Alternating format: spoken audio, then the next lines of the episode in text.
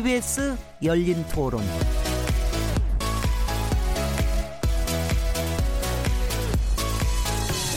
안녕하세요. 묻는다, 듣는다, 통한다. KBS 열린 토론 진행자 시민 김진혜입니다.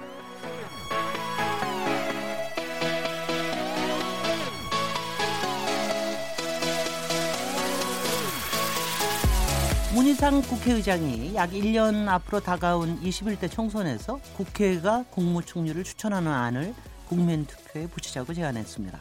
그간 정치권에서 개헌 논의가 뜨거워졌다가 흐지부지 되기를 반복해 왔는데 다시 한번 개헌이라는 화두를 꺼내든 겁니다. 앞서 지난해 3월 문재인 대통령은 4년 중임제를 골자로 한 정부 개헌안을 국회에 제출했었죠. 이후에 여야는 개헌 특위를 중심으로 논의를 벌였지만 권력 구조 문제와 관련해서 첨예한 입장 차이로 결론을 내리지 못했는데요. 여기에 현재 한국 자유한국당은 내각제 개헌과 연동형 비례대표제를 동시에 추진해야 한다며 개헌 논의를 선거제도 개편의 전제 조건으로 들고 나왔기 때문에 상황이 더 복잡합니다. 오늘 KBS 열린 토론 개헌 어떻게 할 것인가라는 주제로 토론 진행하도록 하겠습니다. 4월 17일 KBS 열린 토론 지금 시작합니다.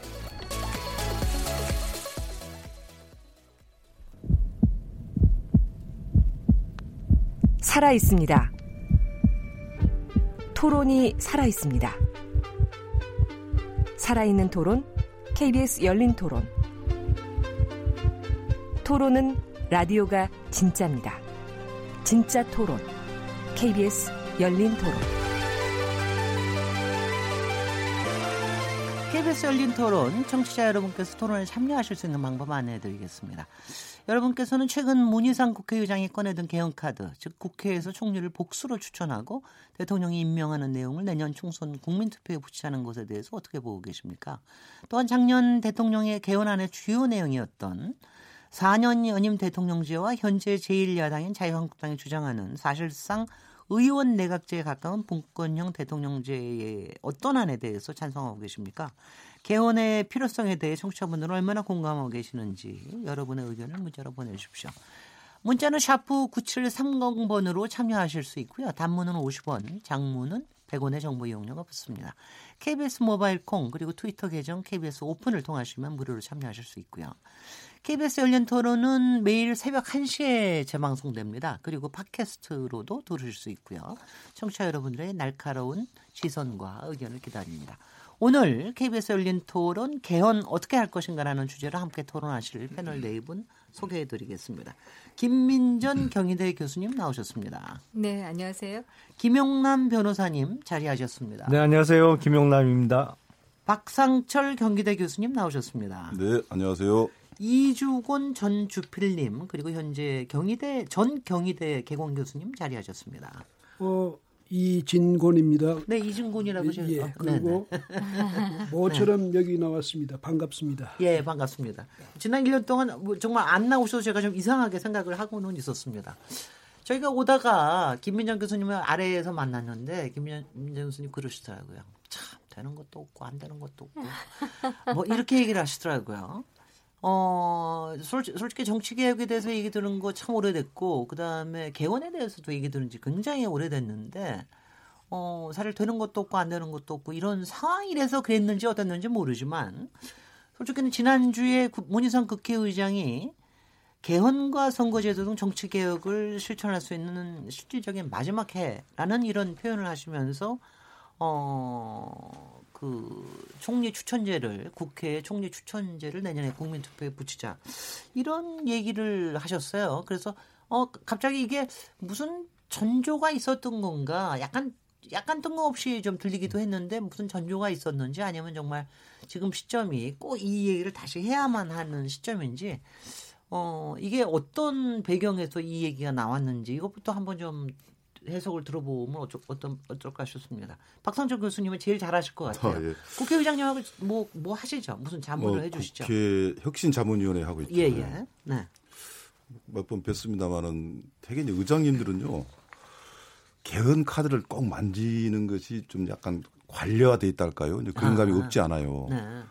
그런데 이번에 이제 문희상 의장께서 이제 아예 그 국회에서 어, 이, 어 국무총리를 추천하는 걸로 하자라는 것을 만약에 여야가 받아줬다면은 사실 그 불가능한 카드도 아니거든요. 물론 이제 법적으로 이것이 뭐 이 절차상 논의할 건 상, 당히 많음에도 불구하고 그래서 문희상 의장 입장에서 뭐 의장이 되고 나면 여야가 왜 이렇게 대화를 못하는가. 특히 올해 이제 보다시피 정당들이 아마 우리 헌정사에서 가장 쌈만하고 대화를 안 하는 시기라고 볼 수도 있거든요.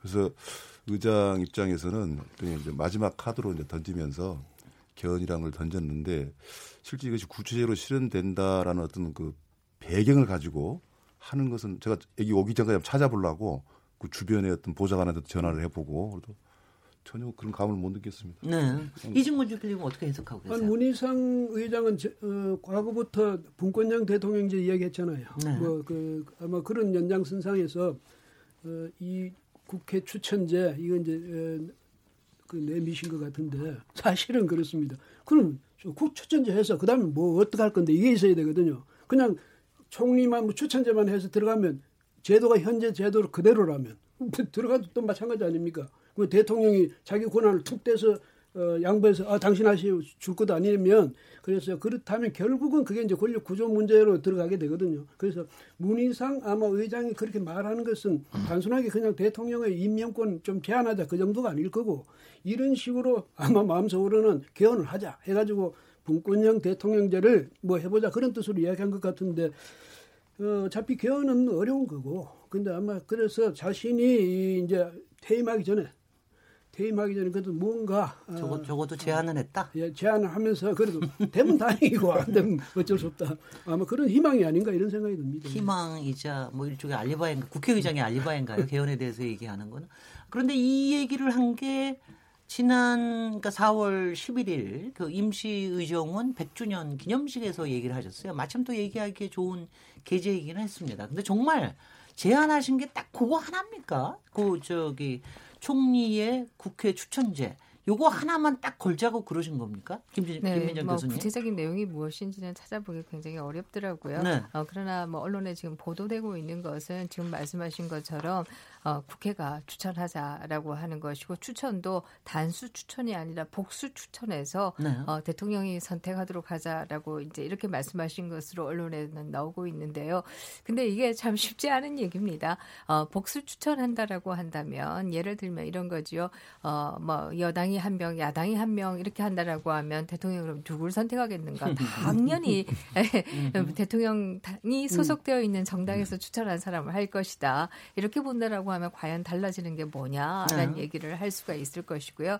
그렇지 않고 여야가 합의로 두 명을 어, 선택한다라고 한다면 그 합의라고 하는 게 얼마나 어려울 것인가 하다못해 지금 법률을 하나 통과시켰는데 여야가 합의하는 것도 그렇게 어렵고요. 네. 국회 의사일정 잠든 것도 그렇게 어려운데 이것을 총리를 여야가 합의로 하자라고 한다라고 하면 이것은 뭐 더 그것도 단수도 아니고 복수를 합의로 하자라고 한다면 아마 더 어렵지 않을까 이런 생각을 한다라고 하면 어 우리나라 국민들처럼 아주 성격이 급한 국민들에 계시는 데서 어 총리를 합의 못해서 한 뭐 5, 6개월 그냥 간다라고 한다면 아마 당장 국민들은 국회 예산하자 이 얘기부터 먼저 나오지 않을까 하는 생각을 하게 되고요. 네. 사실 유럽 같은 경우에는 다당적인 나라들에는 어 선거 치르고 몇 개월 동안 정부를 구성 못하고 계속 흐르기도 해요. 그러나 네. 그런 나라들은 뭐 그러려니 하지만 우리하고는 또 조금 성격이 다른 것 같아요.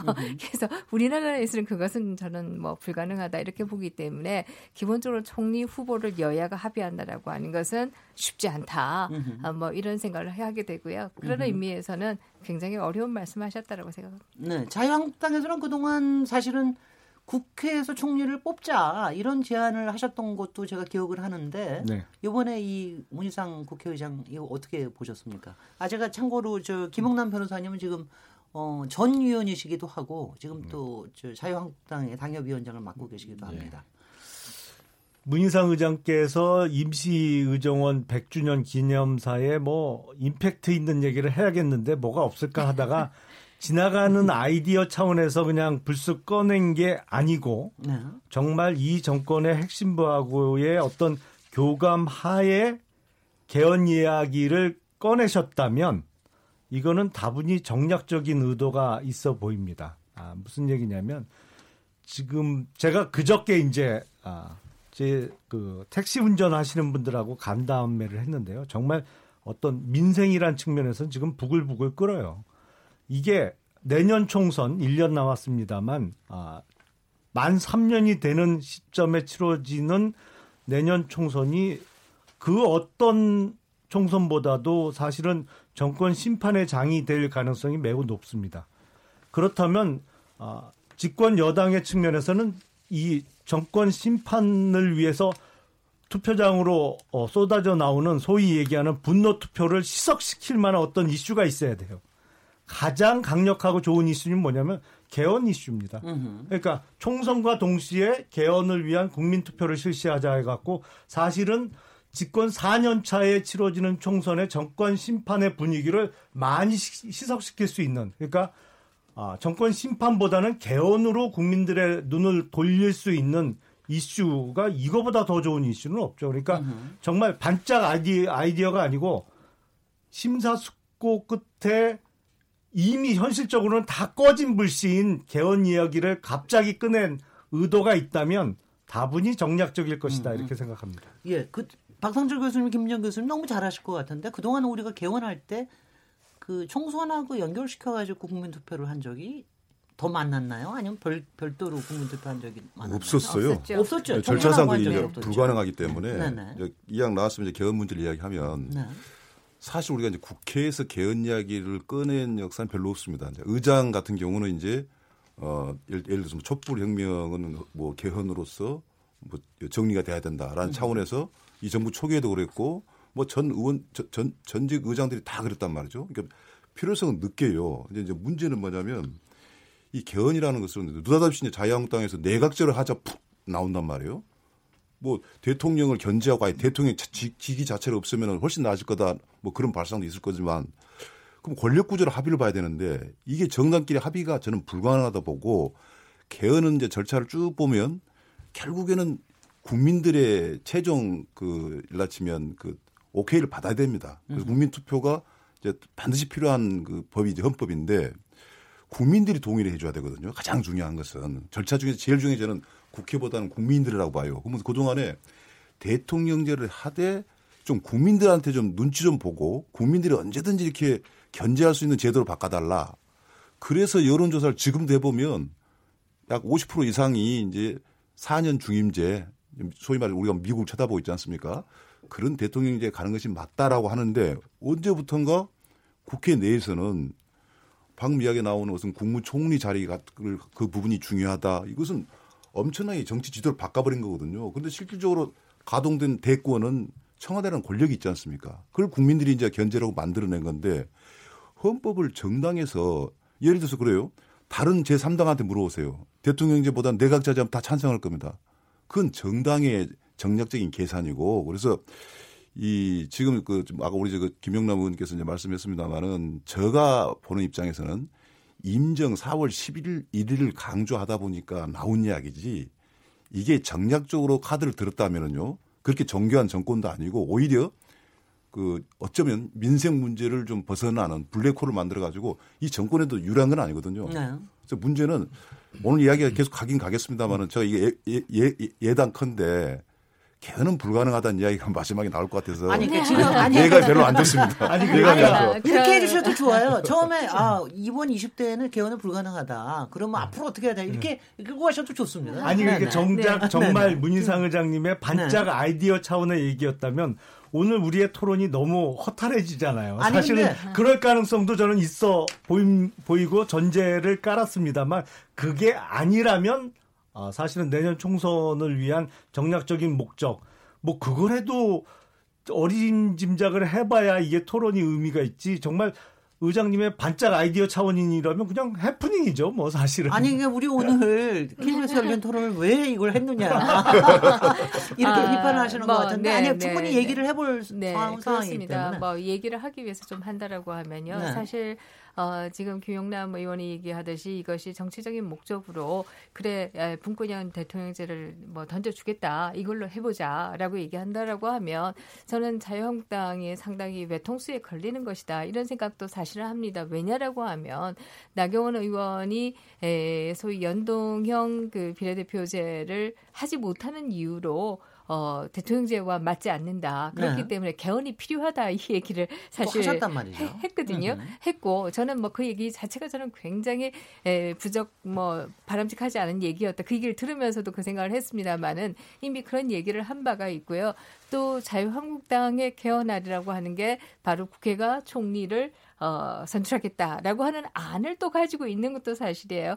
그렇기 때문에 자유한국당이 원하는 안을 하자는데 왜 반대하자고 얘기, 반대하느냐 네. 이렇게 놓으면 자유한국당으로서는 좀 논리가 없는 것은 어, 사실이 아닐까 이런 생각을 하고요. 물론 총선이 과연 개헌으로 또 정치 노름을 해야 되느냐 이런 논리를 세울 수는 있습니다만은 지금까지 이 정부에서 자유한국당이 주장했던 것을 생각해 보면 어, 분권형 하자, 총리를 국회에서 뽑자, 그리고 나경원 의원은 선거제 개헌 안, 개혁 안 되는 이유가 바로 이 개헌을 안 하기 때문이다. 이렇게 얘기해온 것을 생각해 보면 어, 문희상 의장의 안이 자유한국당이 받아야 되는 안 아닌가요? 좀 설명을 드리면 그러니까 네. 연동형 비례대표제를 개헌을 전제하지 않고 도입하는 것 자체가 논리적으로 거꾸로 됐다는 것이죠. 그러니까 뭐 아시겠지만 연동형 비례대표제는 당연히 내각제를 전제로 해야 해야만 논의가 가능한 제도입니다. 물론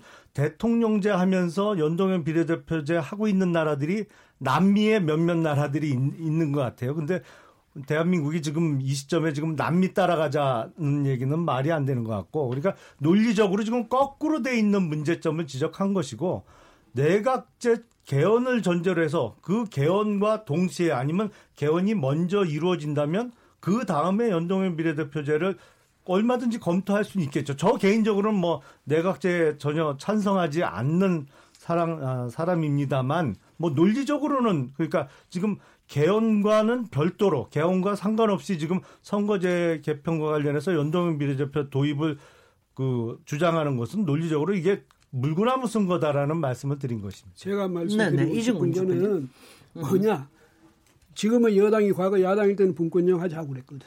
그다음에 네. 그때 정권을 잡고 있던 자유한국당 측 그때 뭐 새누리당이든 뭐 한나라당이든 야선 거기는 어림없는 소리다. 대통령제를 가야 된다 이랬단 말이에요. 그러니까 입장이 달라지면 그 처지가 달라지면 논리도 달라지는 거예요. 그다음에 음. 우리나라에서 정말 큰 중요한 문제 하나는 뭐냐면 이 정치인들이 개헌 강박증에 시달리는 네. 것 같다. 뭐 그래도 개헌을 왜 개헌을 해야 되는지는 모르겠는데 어쨌든 현재 이 그 뭐 전국이 어렵 거나 또 정당 정치가 제대로 안 되거나 꼬이거나 뭐 정부하고 사이에서 뭐 잘 안 풀리거나 이렇게 국민들이 막 지탄하고 이러면 그때부터 이제 개헌 강박증이 생기는 거예요. 아, 네. 개헌을 해야 된다. 음. 근데 음.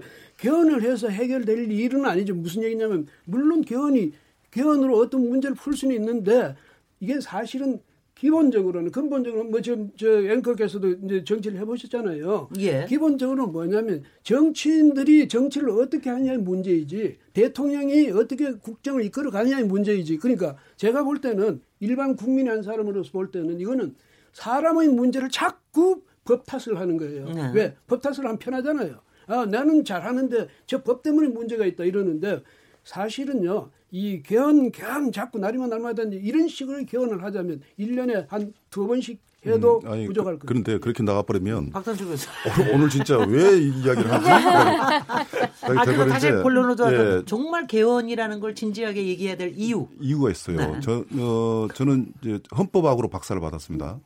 뭐 그렇다고 헌법을 아주 잘한 건 아니지만 그런데 문희상 그 의장님의 말씀도요. 우리 헌법에서 나올 수 있는 말이고 아까 우리 김 의원님이 연동형 비례대표제는 지금 헌법 갖고는 안 맞는 말이다 그러는데 그 말도 약간은 좀 이 틀린 말일 수도 있어요. 왜냐하면 우리 헌법이 처음에는 그 유준호 박사 내각제로 딱 만들어놨어요. 근데 뭐 그건 그렇죠. 그렇죠. 이승만 네. 대통령 와가지고 독립운동을 미국 사다 보니까 프레지덴트라는 것이 내가 만약에 해계문을 잡으면 초대 대통령으로서 국부로서 하겠다. 그래서 거기다 임시정부 초대 대통령도 하셨습니다. 그렇죠. 예. 라고 네. 갑작스럽게 내각제에다가 대통령을 넣어버려가지고 국회에서 대통령을 뽑았거든요. 그래서 그, 그걸 놔두고 이, 사실 짬뽕이거든요. 내각제 민주주의가 있고 대통령이 민주 따로 따로인데 두 개 섞어놔서 이게 처음부터 좀 문제 가 생겨버렸는데 좋게 말해서 내각제적 요소가 가미된 대통령제예요. 그래서 연동형 비례대표제도 할 수 있고 충분히 문희상 의장님은 그런 논리 갖고 했을 거예요. 아 국회에서 추천하자. 현행 헌법 갖고도 굳이 개헌하지 않고 뭐 국민투표나 뭐 이런 걸로 해서 가능하다라는 이야기거든요. 우리 헌법이 그렇다는 거고 저는 왜 개헌을 해야 되냐면 이제는 정당들이요.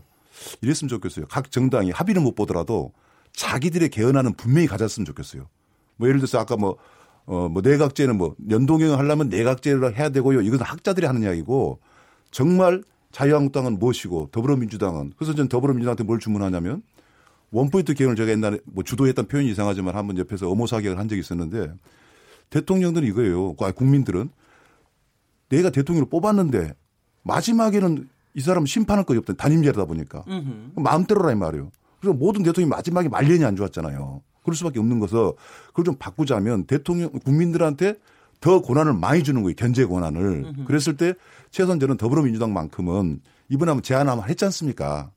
작년에요. 그건 대통령 사실 제 그, 그렇죠. 예. 했지만 그 안이 이제 음흠. 더불어민주당이 받아들였으니까 음흠. 그 안을 가지고 이야기를 해야 된다고 보고 여기에 대해서 다른 안을 가지고 있는 갖고 하자면은 하나 올려놨을 때 그걸 반발하지 말고 자유한국당 자유한국당 뭐 정의당은 정의당대로 개헌안을 가지고 이 문제를 사실 우리나라 헌법은 무조건 개헌이 돼야 된다. 아까 이중건 그이 스님께서 잘 말씀하셨는데 이게 가만히 보니까 사람의 실패냐 제도의 실패냐 할 때는 저는 제도의 실패예요.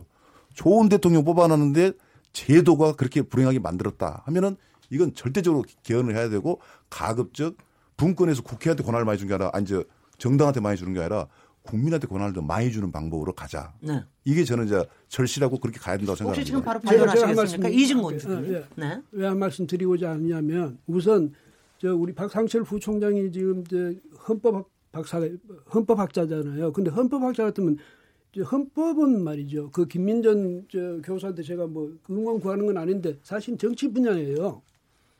그 정치학에서 헌법 빼버리면 남는 게 별거 없어요. 그런 무슨 얘기냐면 그 박상철 부총장은 이 정치적 마인드로 이야기를 해야 되는 거야. 그런데 그거는 헌법은 이게 저 우리나라 헌정 구조를 말, 말하는데 자신은 법학자 입장에서 이야기하는 거 그렇게밖에 이야기 안 나오지.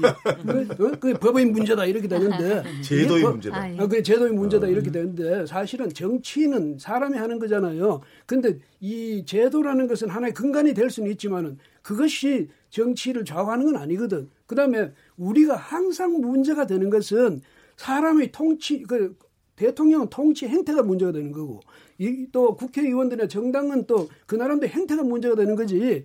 그 그것이 제도 때문에다 이렇게 말하기가 어려운 측면이 더 많다 이 말이죠. 그래서 네, 네. 이거, 바로 이거, 그런 점에서 이야기하자는 네, 거죠. 제도냐 저희, 저희, 저희 뭐 행태 네. 정치학 뭐 이런 네. 거 해야 될것 같은데 얘기해 보십시오. 뭐둘 다뭐 문제는 있다 이렇게 생각을 하고요. 사실 박상천 총장 부총장도 얘기했지만 좀 정당별로 자기의 좀 확고한 안이 있었으면 좋겠다 이 생각은 저도 합니다. 그런데 우리는 정당 자체도 뭐 한 2년 잘 못 넘기기도 합니다만은 거기에서 이제 다음 대선 주자가 딱 생기고 나면 갑자기 또 다 대통령제로 바뀌어요.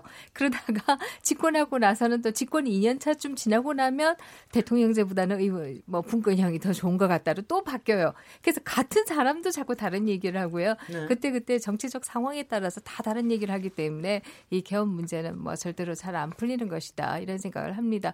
어, 저는 지금 뭐 4년 중임 이제 그나마 다행 아니냐 그렇게 가야 되지 않느냐 말씀하시는데요. 저는 그것도 결코 동의하기가 어렵습니다. 왜 동의하기가 어렵느냐라고 한다면 그래도 한국 민주주의가 이 정도 된 것은 저는 단임제였기 음. 때문이었다 이렇게 생각합니다. 왜냐라고 하면요.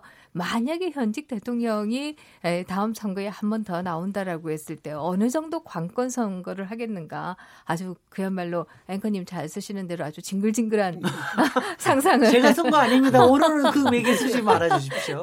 상상을 상상을 할 수밖에 없다 이런 생각을 음. 하게 되는데요. 대표적으로 2012 2012년에 국가기관의 대선 개입이 있었습니다. 본인 선거가 아님에도 불구하고 이렇게 국가기관의 대선 개입이 있었는데 만약에 본인 선거라고 한다면 도대체 어느 정도까지 했겠는가 이런 생각을 하게 되고요. 한국 민주주의가 저는 굉장히 지금 아주 어, 깨지기 쉬운 상황에 놓여 있다. 네. 아, 이렇게 보고 있는데요. 또 그 이유 중에 하나는 바로 2017년 대선에서 우리 드루킹에 그야말로 엄청난 댓글 조작이 있었던 것도 알고 있습니다. 이게 만약에 집권 세력이었고 대통령 행정력까지 가지고 있었다라고 한다면 이 소위 뭐 킹크랩을 얼마나 많이 풀었을지 아주 끔찍한 어, 상상을 하게 된다 이렇게 생각합니다. 그렇기 때문에 저는 4년 중임제 저도 젊었을 때는 그런 생각했었는데요.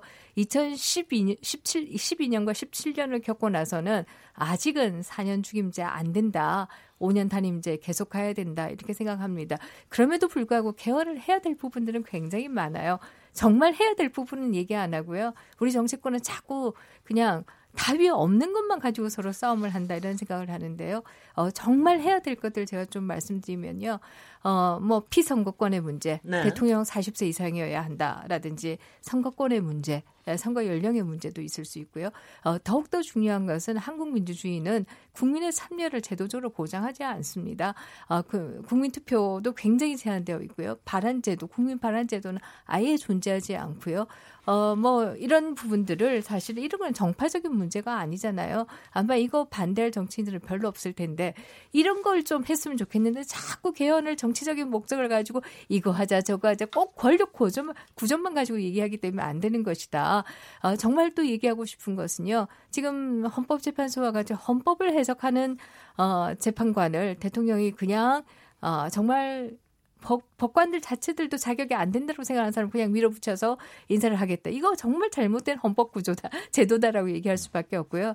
이 국회에 인준권을 주는 거 이런 거는 얼마든지 할 수 있는 문제이고 이런 것들을 좀 했으면 좋겠다라는 생각을 하게 됩니다. 뿐만 아니라 꼭 얘기 드리고 싶은 거 어, 국회 교섭단체가 합의하지 않는 한 국회를 어, 정회할 수 없다라든지 어, 문을 닫을 수 없다든지 여, 연간 어, 상시 국회로 하면서 국회를 휴회할 때만 합의로 휴회를 한다. 이런 제도로 바꾸는 것도 얼마든지 절대로 개헌 안 되겠네요.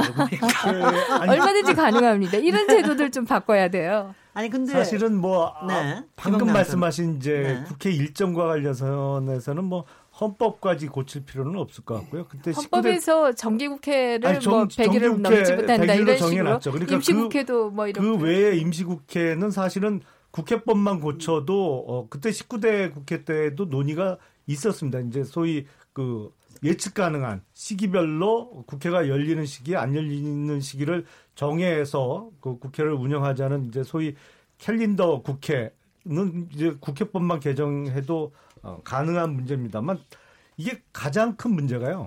각 당마다 개헌의 진정성이 솔직히 없어요. 왜냐하면 작년 3월에 문재인 대 통령께서 이제 대통령 개헌안을 발표를 하셨죠.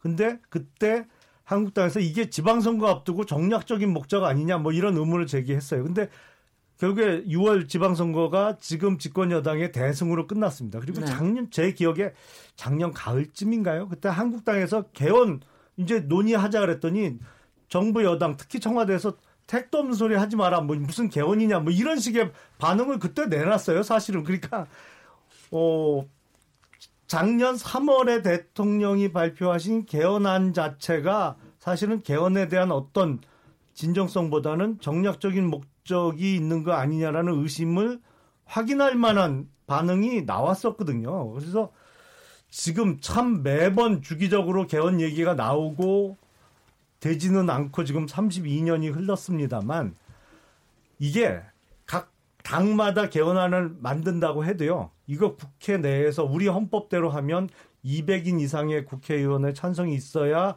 국민투표까지 갈 수 있는데 저는 헌법 전문부터 뭐 기본권 조항, 권력 구조를 고치는 개헌안 200인 이상의 찬성을 얻을 consensus를 만들어낼 수 있는 개헌안 사실상 불가능하다고 봅니다. 네. 하려면 네. 원포인트 개헌 해야 네. 돼요. 저는 근데 네. 그게 네. 지금 우리 이제, 우리 대한민국 불행이에요. 어, 지금 정당 수준이 이제 이 모양이거든요. 아까 지금 이제 어뜻 들을 때는 호언론 같은 이야기를 이제 두 분이 좀 하신 것 같은데 현재 이 헌법을 지킬 물론 부분적인 다른 부분은 고친다 칩시다만 일단은 제가 권력 구조를 이야기하면 왜 그럼 우리가 문제 의식을 가지고 이 부분만큼은 어떨 때는 원 포인트 개헌, 꼭 가급적인 개헌을 해야 된다 그러고 국민들은 그왜 이야기, 이야기를 했을까 봅시다. 절, 단임제라는 건 절대 그 기간 동안은 절대 권력이에요. 정당이 전혀 기능을 못 해버립니다. 민주주의는 정당이 제대로 오래가고 역할을 하지 않고 정당은 국민들이 지지해서 만든 정당이고 그 정당이 권력을 만들어내야 돼요. 근데 대통령 앞에 자유당 시대부터 줄서기로 가버린단 말이죠. 그래서 단임제라는 것은 정당 정치, 민주주의를 실질적으로 완전히 마비시키고 있다는 게 문제 의식이에요. 그걸 어떻게 권칠 것이냐? 네. 라는 부분을 제가 하나 말씀을 드리고 싶고, 제가 그런 가장 안타까운 것은 정당 수준 문제 이게요. 그래서 아까 우리 저 이, 이진공 교수님한테 제가 이제 뒤끝 있는 말씀을 드리면 헌법학 간 사람은 당연히 사회과학적 지식이 없이는 못하는 겁니다. 제도만 이야기한 게 아니고 제가 끝으로 하나 더 얘기할게요. 권력 구조 부분에 논쟁이 논쟁이 전에 있을 수 있다고 봅니다. 그럴 수 있는데 우리 헌법에서 김민정 교수님도 정말 그 정말 그런 부분 손댔으면 좋을 것 같고 더 중요한 것이 뭐냐면 우리가 분권이란 말을 쓰지 않습니까? 근데 네. 이 분권이라는 것은 대통령과 국회 간의 이것은 견제 균형이고 이 지방 분권이라는 게 굉장히 중요합니다. 민주주의 요소 중에 하나가 정당 정치고 그다음에 지방이 분권까지 갈 수 있는 지방 자치 기능이 있어야 되거든요. 즉 음. 대통령이 임금으로 행차한 거 아니라 대구나 광주로 가면 그걸 손님으로 가는 거예요. 그 주인은 그 지역 주민이 있는 것이죠. 이게 피플입니다. 음. 근데 대한민국은 국민으로서의 의무, 의무만 잔뜩 있지 자연인으로서 피, 인민으로서 인민이란 단어가 좀 해석이 좀, 좀 약간 불량스럽게 들은 사람이 있어서 제가 피플이라는 영어를 씁니다만은 그런 것이 그 지역의 주인으로서 즉 우리는 뭐냐면 국민으로서 그 다음에 주민으로서 자연적인 권리가 있거든요. 근데 우리 헌법이 없어요. 보면은 네, 그래서 네, 아 잠깐만요. 어, 어. 지금 네 분들이 굉장히 저기 이거 굉장히 이제 추상적이고 관념적이고 이런 얘기 쪽으로 가. 저는 굉장히 재밌습니다. 근데 이제 어 듣고 계신 청취자분들은 아마 아마 조금 좀 고개를 갸웃거리실 것 같기도 해서 우리 바깥에 있는 PD가 교회를 고개를 갸웃거리고 있거든요 지금.